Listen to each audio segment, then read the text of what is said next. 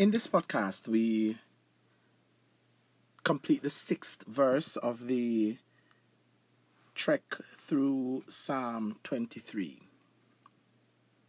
We've been looking at the imagery that the psalmist uses to outline his experiences with God and to draw that imagery as a layer on top of our own experiences.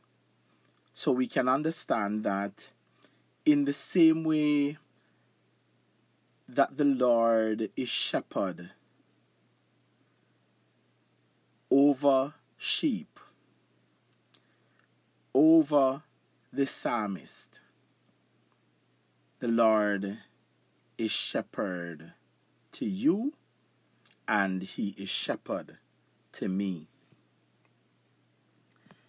Verse 6 tells us Surely goodness and mercy shall follow me all the days of my life, and I shall dwell in the house of the Lord forever goodness and mercy. What is this goodness and mercy? There are some persons who believe that goodness and mercy are angels, angels who are given this assignment to perpetuate the shepherd's keeping care. So he not only leads the sheep up the mountain, guides them along the mountainside, rescues them from the rushing, treacherous waters, causing them to lay down in green pastures being with them in the valley of the shadow of death, seeing the unseen, knowing the unknown, laying a spread before them while the enemies watch. He now, in the same way that in Genesis he said, Let there be light, and his eternal word caused elements to persist from that time until now. The sun continues to shine. The moon continues to come up and give its light. The earth continues to regenerate day after day according to his spoken word, so also goodness and mercy will see that every time we go up the mountainside, every time we meet upon rushing waters, every time we drink from the still waters and rise again to cross the valley of the shadow of death, we will always have the assurance of the omnipresence of the mighty God who sees the unseen, who knows the unknown, and who is omnipotent, who has all power to sustain us, who has all power to cause us to be free from anxiety, free from fear, while we are standing in the very valley of the shadow of death. Why goodness? Goodness so that evil does not overtake us. Goodness so that our needs are continually supplied. Goodness, so that when the enemy comes in like a flood, the Spirit of the Lord will lift up a standard against them. Goodness, so that even in the midst of the hardest hardships and struggle, I am still provided for. I can still see the hand of God. And then I will be able to say, if God be for us, who can be against us? Why mercy? Because whether in our frolic, freneticism, or fear, we may be led into temptation and led into sin we may become overwhelmed even while goodness flows in the midst of evil. We sometimes become overwhelmed and we may be overtaken or caught in sin.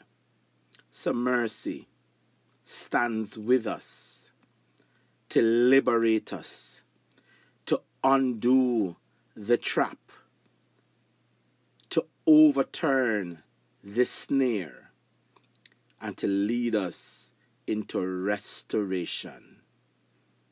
Goodness and mercy is almost like the co shepherds, the under shepherds, like the sheepdogs that run about gathering the sheep back into the fold. I know we don't like the word dogs and it sounds demeaning. But for whatever we make of the term itself, it is the role that is important. Goodness and mercy is there to get us back on track. Goodness and mercy is there to keep us on track. Goodness and mercy is there so we can see the hand of God, so we can see the shepherd's control when everything else is going on.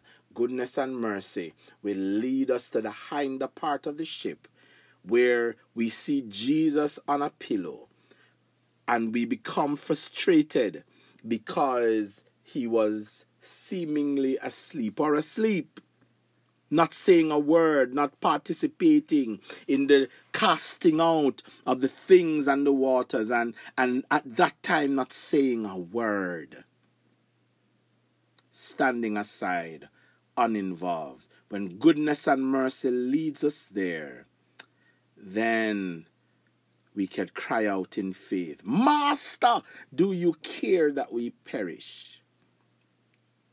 and we will hear the Master respond I've always been here. I've always cared.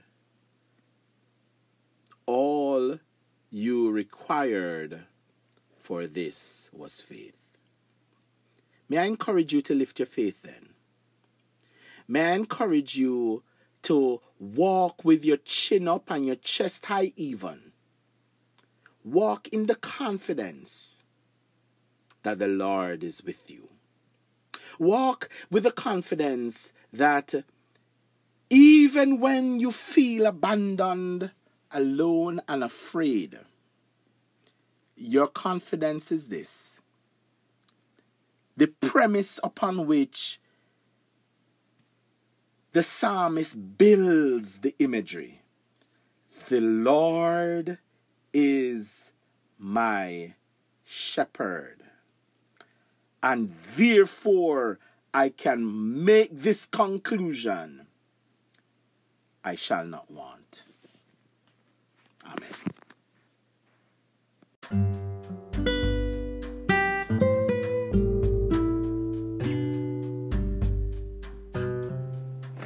And then there is this I shall dwell in the house of the Lord forever. We might say that it presents as bonus. We might say that it presents as icing on the cake. But haven't experienced the grace of God, having goodness and mercy following us, keeping us on track, getting us back on track, having experienced the goodness of God in the valley of the shadow of death, we can come home. We can come home to the presence of a loving God who cares for us. We can come home to the arms and the keeping safety of a shepherd who, in the midst of the treacherous experiences and the most dangerous places, is with us and guides us home. Where can I flee from your presence, O, God? Where can I hide from you? Doesn't matter where I go, you are there with me. Loving me so much that you will give your angels charge over me to keep me in all my ways, lest I dash my foot against a stone. How will I not then dwell in the house of the Lord forever? It is no wonder when Jesus told a story about the boy who left home with all his inheritance and wasted all he had with lascivious living. He comes to consciousness, reflecting on the goodness of his father, and decides to return home. I don't know where you are in your spiritual life near or far, I just want to let you know that the house of the Lord is there for you. Come home. Come home every day. Feast at the Father's table. He's waiting to welcome.